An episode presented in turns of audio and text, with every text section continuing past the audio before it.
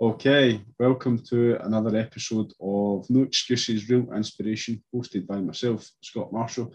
So, thank you, Gary, for giving up your time to come back on the show. So Thanks for inviting our, us back on.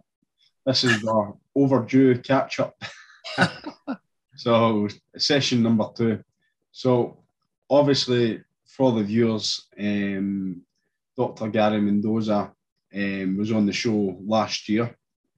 Um, but if you're just catching up with them, Gary, if you don't mind, just give a brief intro of who you are and what you're currently doing in 2022 because things may have changed by then since last year. Yeah, we just got over the pandemic, haven't we? Yeah. uh, right. I've been a PT for 30 plus years. Um, I've managed gyms, leisure centres, country clubs, and what have you. Um, my first degree is in applied human nutrition. And when I finished that, I was kind of more interested in nutrition than I was in personal training. So I kind of moved more into that area, into the training field. Um, as part of that, I wrote nutrition courses for one of the big leisure companies, leisure training companies. And we were getting real success with weight management with this training. And so the company sponsored me to do my PhD in this area. So my doctoral research is in a multi-dimensional model for the treatment of male obesity. So that's where my real expertise is. And a big part of that was behavior change and psychology. And so now I've developed training around motivational interviewing, behavior change, and so on. So I kind of really specialize on that quite a bit. But I also work with elite athletes because I'm a qualified sports dietitian and I currently lecture at Bath Spa and Cardiff Met universities in sport and exercise nutrition. So that's pretty much where I'm at. Yeah, so you've got a lot of experience. Just a bit, yeah. Just a wee bit. So today um, I'll be very laid back um, because we went through um, in our last interview, you know, your actual own journey. Um, you can listen, you can go back and listen to that if you, if you want for the listeners. But today is just about Gary's personal opinions um, around the direction of where health and fitness is moving. So, where, where do you see health and fitness moving within the next two years? I think mainly, especially for personal trainers, they need to move more into the kind of wellness space as opposed to fitness. Yeah. Because I think people are becoming a lot more aware of healthy lifestyle, healthy living, and what have you.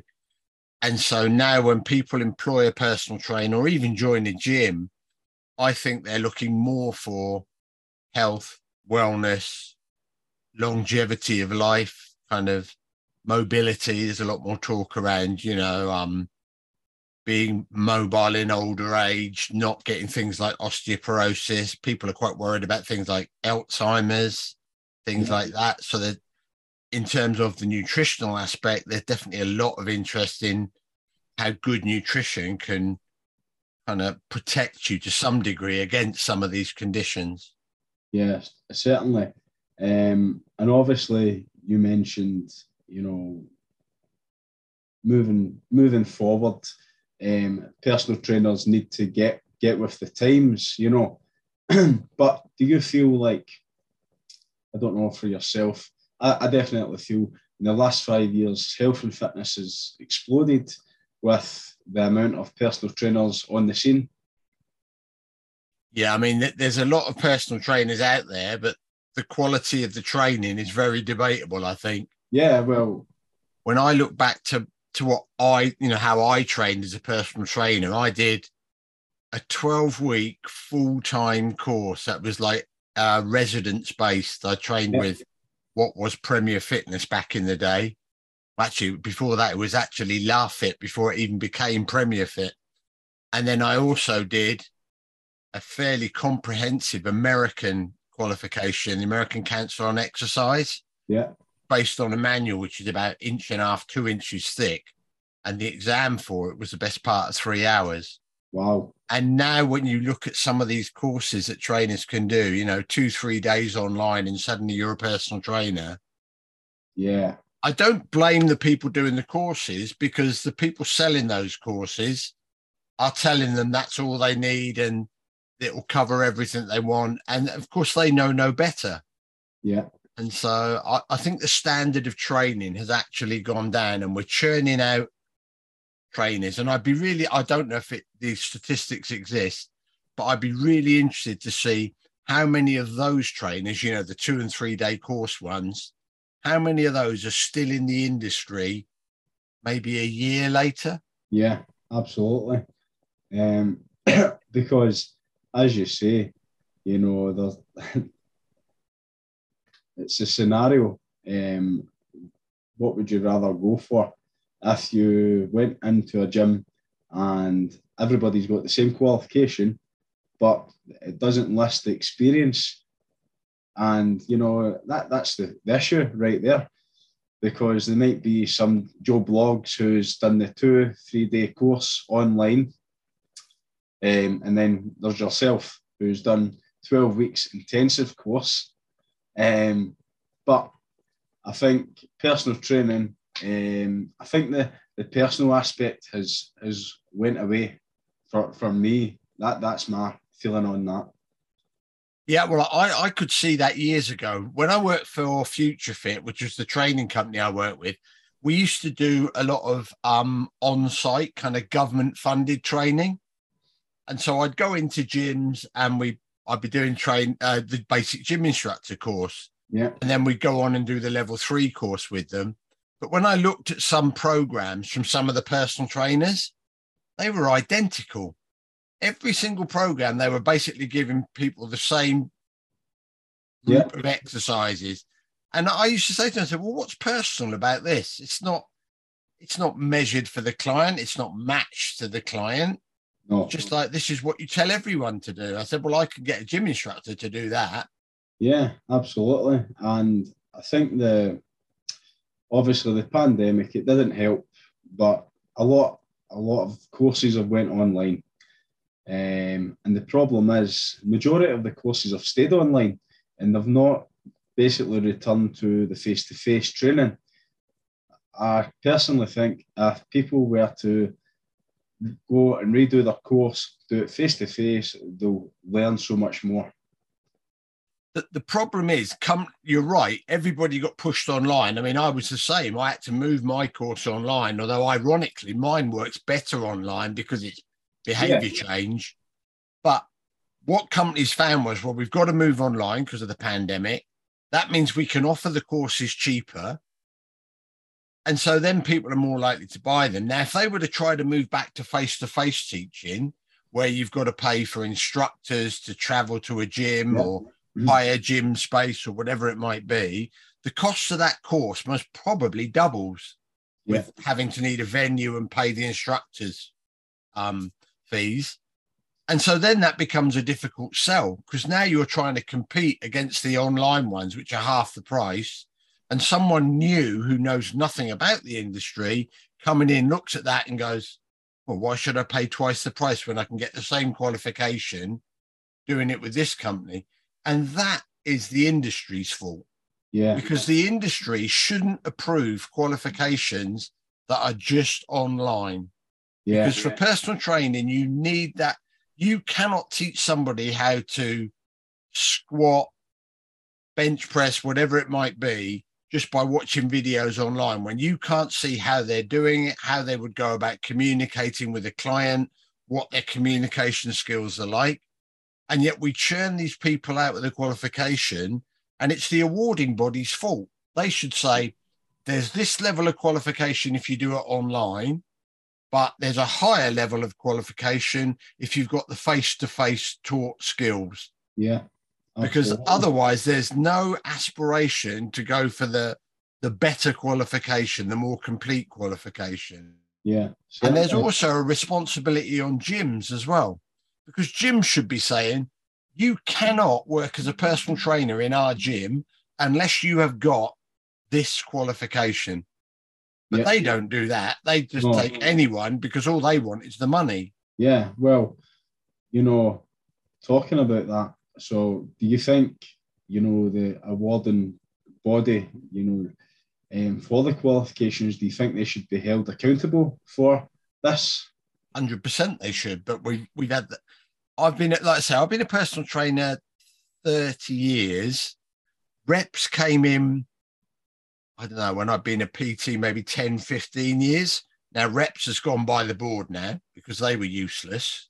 Yeah. Now we've got CIMSPA, and everybody promised the world with that, but that doesn't appear to be happening. So the regulating bodies are not doing their job. Yeah, because And they're not doing their job on two fronts. They're allowing qualifications that are quite poor, they're not regulating those, and they're not promoting to the general public. Because if the general public were to start going into gyms and going, right, what's your qualifications? Oh, you haven't got the right qualifications. I'm not working with you. yeah, If that started to happen, people would then bother to get the right qualifications. But until until that happens, you'll get away with having real bad qualifications. yeah, because obviously you've you've probably seen it during lockdown. Um, the amount of people who were setting up their own boot camps, etc., not qualified, no insurance, but yeah, there's nobody to hold them accountable. There's ah. nobody go. You know, it's like if you if you're caught speeding by the police, the police will give you a ticket. You know that that it should be the same within health and fitness. If you're not qualified, if you're not insured, you should be getting reprimanded. You should be getting reprimanded and called out. There should be publicity. This trainer got pulled up for this, and you know, splash it all over Facebook and Instagram and everywhere else, because that would damage their business and they'd stop doing it. Yeah, but all the time there's no deterrent.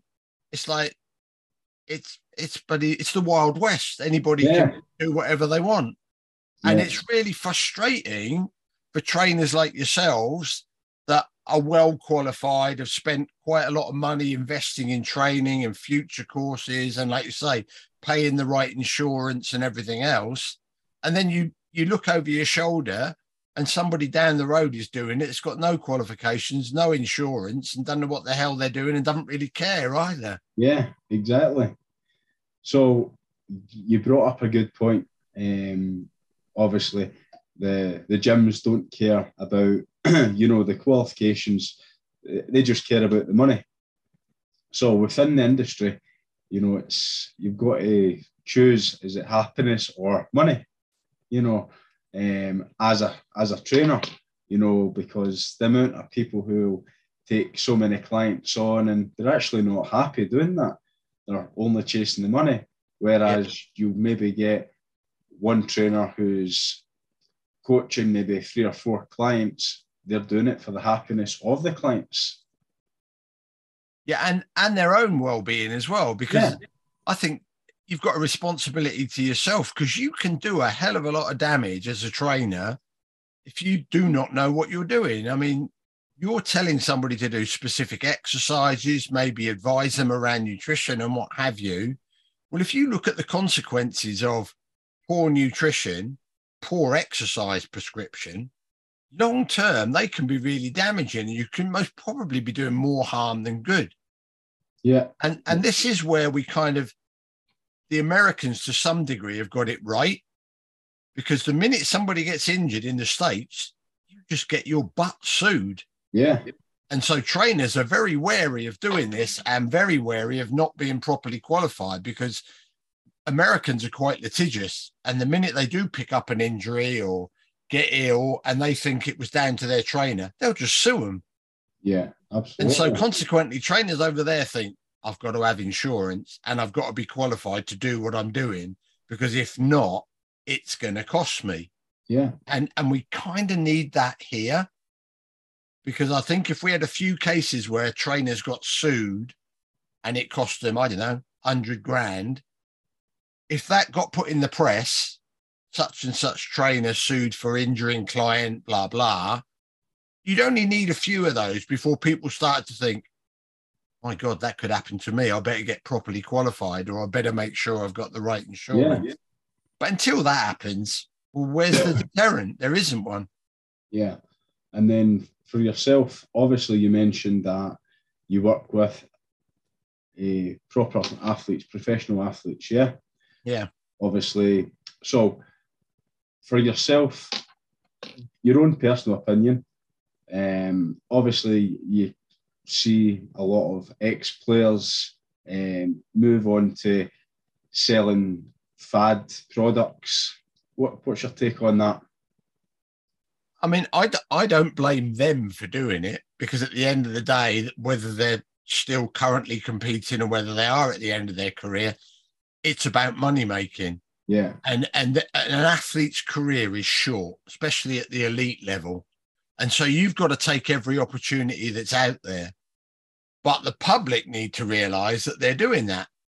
You know, when such and such a sprinter or marathon runner or whoever it is says, Oh, I always take this supplement or I use this or whatever, you've got to kind of take that with a pinch of salt because it's like they might, they might have taken it once just so they yeah, can actually yeah. say that. But I've actually worked with athletes that endorse products, and I know for a fact because I'm working with them, they certainly don't take it or they maybe don't even wear that particular bit of kit or those training shoes or whatever. But yeah. they get paid literally hundreds of thousands to say that they do. Yeah. And you, you can't blame them for that. That's marketing forces, but the public need to be aware that maybe then, you know, maybe we should kind of look into this a bit better. Yeah. Obviously, back in the day when uh, before Joe Wicks, we had our celebrity DVDs as well. Yeah, and exactly the same thing. They're pushing their class, and and that's the other problem we've got now. We've got celebrities who have got absolutely no skill other than they happen to have been in some reality program or whatever. And now suddenly they're bringing out exercise videos or the latest diet. Yeah. And again, it's naive to think that that's how they got into that shape. They were most probably genetically quite fortunate and so they're already in that shape. And then to maintain it, they've most probably maintained some type of extreme diet, and now they're suddenly pushing some product. So it's like, who do you go to for your advice? Yeah, absolutely. And then for yourself, uh, Gary.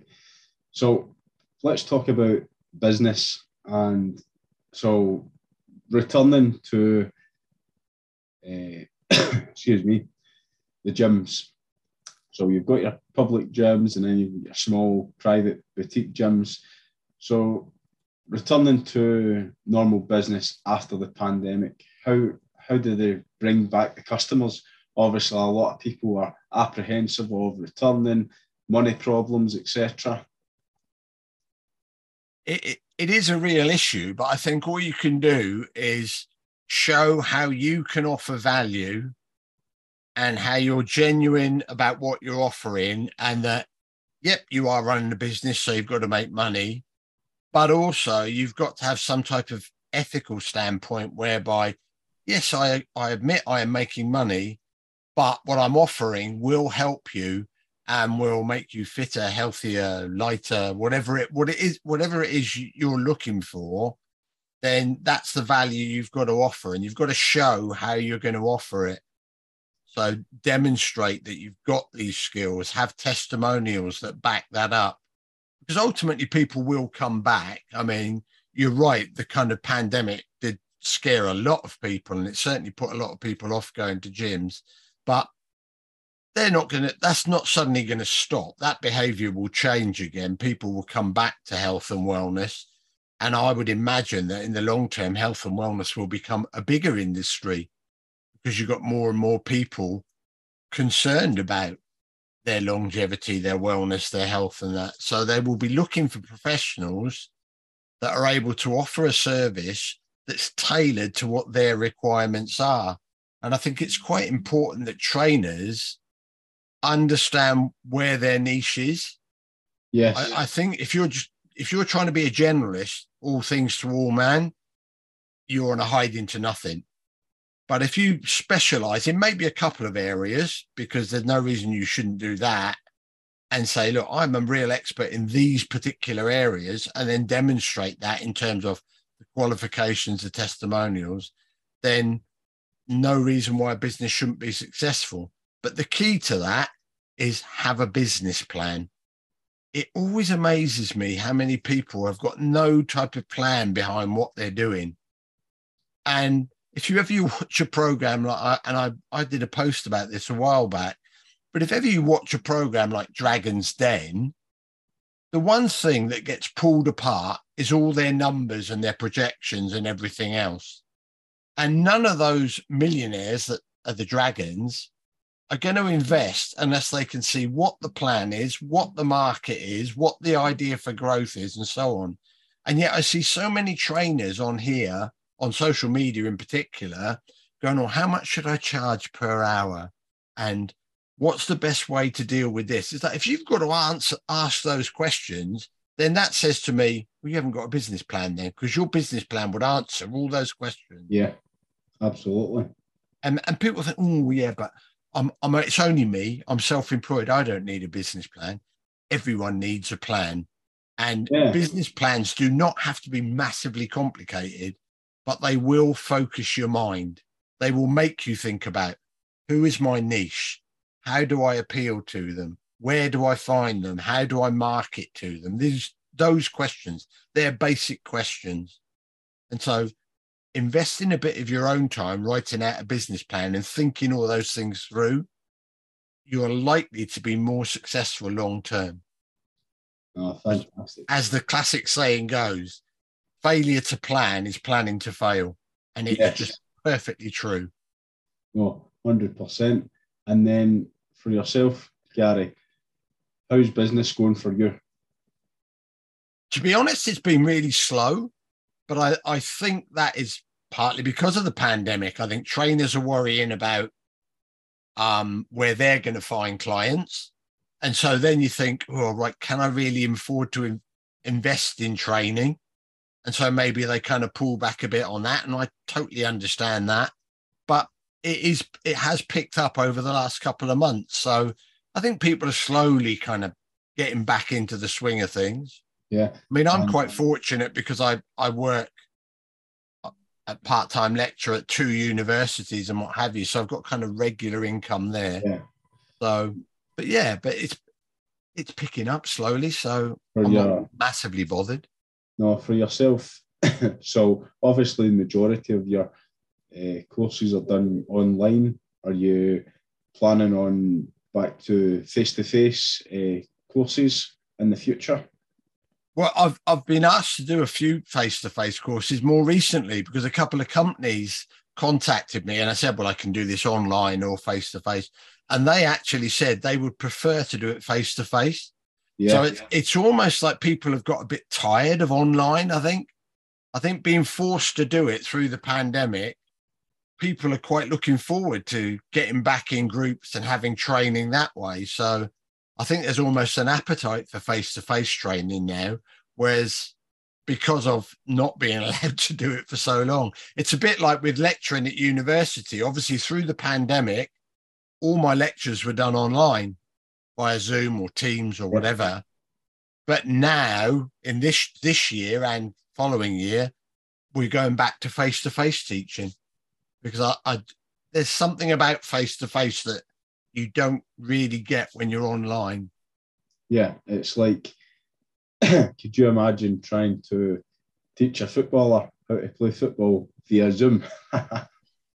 well, that's exactly kind of what we were talking about, isn't it, in terms of training a personal trainer? Yeah. Yeah, I could demonstrate a push up or a press up or a bench press or whatever on video but it's not the same as me standing there doing the demonstration and then getting the, the trainer to go through it as well and watching what they do. So, yeah, I mean, that personal element, that human contact, and all the kind of non-verbal communication that goes with that is really important. I mean, it's it's how we learn. We don't just learn if it if we just learn from being given the facts, then you would never need face-to-face teaching. Yeah. Because every student you could say, right, here's the book, read the book, we'll give you an exam at the end of it. No, very few people learn well like that. You need all different types of learning styles to kind of almost stimulate your brain to pick up the knowledge. No, absolutely. And obviously, talking about learning, so obviously technology. So that's where we're moving, and health and fitness as well. You know, social media, influencers, etc. So if you could pick uh, an application um, for someone to use to improve their health and fitness, what would it be? I don't think there's an easy answer to that because there's lots of different apps that offer all different things. And I don't think you can say there's one app that you go, yeah, so, that's the one everyone so, should do. Um, if we if we put it down to nutrition, so right. So for nutrition, I would definitely uh, go with something like Nutritics or Nutridom, um, or, or or one of those type of things because much as there's an app and it will tell you what your food, your calories are, and your macro breakdown and whatever, you always need a nutritionist with it as well. I don't think there's a single app that I could say to somebody, use this app, your nutrition will be perfect. Because it, it wouldn't be. Yeah. So, what you want from a nutrition app is really a way of monitoring your nutrition.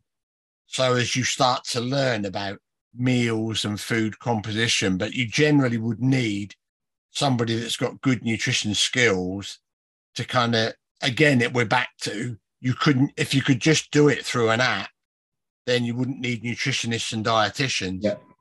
but you just can't do that. So it, it, there's always going to be a combination of an app that gives you the basic information i.e the breakdown of calories macronutrients micronutrients but then backed by somebody properly qualified that can kind of give you all the nuances around nutrition and food prep and what have you. No, certainly. Um, and if you could pick your all time favourite quote. Oh, uh, the one that I live by. For me, it's always you regret far more in life the things you don't do than the things that you do do. Okay. In other words, if you're thinking about do it, do it. What's the worst that can happen? Exactly. Go with your gut. Yeah, hundred percent. It is really odd how many times I would say almost nine times out of ten your gut feelings right. That I think it's something that as humans we just kind of intuitively know, and and I think relying trusting that is actually quite important. So just before we round up, Gary, I've got two questions um, mm-hmm. for yourself, and they're very debatable questions, so there's no right answer. Well, you, or wrong answer. well, who knows? So, what's your personal opinion on participation trophies? I hate them. you hate them? Yeah, because you've got to have winners and losers. And that's that's life. I mean, that's what life's about. Somebody wins and somebody loses, somebody's runner up, whatever. And I, I think all this thing about, oh yeah, it, it's the taking part. Nah, no one believes that. yeah. And, and, I think we if we go down that route, especially with kids, when they come out of school and then they suddenly realize that the whole of life is a competition, it's a culture shock. It's like, yeah. what message have we sent people? So you've got to you've got to learn that there are winners and losers, and you need to learn how to lose, but learn from it, not be yeah. not depressed about it. Just like, okay, I lost, but why did I lose? What can I do better next time? That means I improve. That's how we improve as human beings by failing. So yeah. you have to accept that we if you learn from failure, it's a good thing. The, yeah. the problem comes when we don't. And so participation trophies, nah, don't bother. and you definitely see it, you know, within young teenagers going into um, their mid 20s. If they don't get their own way, the, the whole world is against them. Yeah. Uh, and, and what? So what are they going to do? Are they going to sit back and cry about it, or do something about it? Yeah. And I think I think we're we're saying to people, I'll just cry about it and somebody will look after you. It's like, no, they won't. okay. So obviously you've been involved in professional sports majority of your life. Yeah. So in football, what's your take on heading? Would you agree that the younger age groups take it away because here in Scotland, um, you aren't allowed to head on the ball um, in training or matches until you're 12 and above, I believe. I, I think that makes sense. When you look at professional footballers who have now finished their career and look at things like Alta, Alzheimer's, things like that, we have got to do something to protect people to some degree. You can't protect them, you can't wrap people in cotton wool, but that is definitely one area where you could say it kind of makes sense. Wait until the skull and the brain is fully developed, and then it, it will cope with that. But to do it at an age where the you know the brain's still developing and growing yeah, and the skull's still fusing and what have you. No, I, I agree. I mean, I come from a rugby background and like head injuries in rugby are a major concern and you've got to take it seriously it's, it's like you can't just ignore it and hope it will go away because it won't we know it won't yeah. so yeah you've got to protect you know when you when you've got the information we've now got about heading a ball and the problem it can cause you can't ignore that you can't just go oh well that's one of them things in it that's yeah that's unethical no definitely and then just before we round up, have you got any questions for myself, Gary? Yeah. Who would be your favourite guest to get onto your podcast if you could? If you could choose anyone in the world, who would be the one person you choose to get on your podcast? Wow. that's, a, that's a tough one. um, right, okay. Hmm. anyone in the world. Anyone from kings, queens, presidents, whoever, any personality from any field. Hmm. That's that's a stickler. Um, but for myself, um, I'm just going to name one just now, but probably um, down the line uh, it'll, it'll change. Um, yeah. So the one person who I am fascinated about uh, is my all-time uh, football role model is uh, Riquelme, who used to play for uh, Villarreal. Um, so he, he's um, a phenomenal football player, and he's uh, seen him play at Ibrox um, in 2006, and I thought he's probably the best player I've ever seen. Wow. Uh, so it would be good to speak to him, but obviously I think the, the language barrier would might be a difference. um, but certainly, if I was to have someone on, it would be Riquelme. Yeah. And then for yourself, Gary. So if people want to reach out to you, where can they do that? All uh, right, they can get hold of me from uh, go on my website, as you can see above my head here, www.stagesofchange.co.uk. Uh, on Instagram, it's Dr. Gary Mendoza, and on Twitter, it's Dr. Gary Mend. Well, that's perfect, Gary. And I post regularly, so you'll always yeah. pick up snippets on behaviour change and what have you. No, excellent. It's been great to catch up with you. Uh, you yeah. Know, um, obviously, it's a it's a learning curve for both of us, learning from that's the nature of the, the beast with podcasting and networking. Yeah, I think it is, and I think learning's a good thing. I, and I've I, again, I've posted about this before. I think the minute you get fed up of learning or you think you know it all, that's most probably the time to retire. Yeah, absolutely. But no, it's been awesome, Gary. Thank you. Great. Thanks for inviting us on.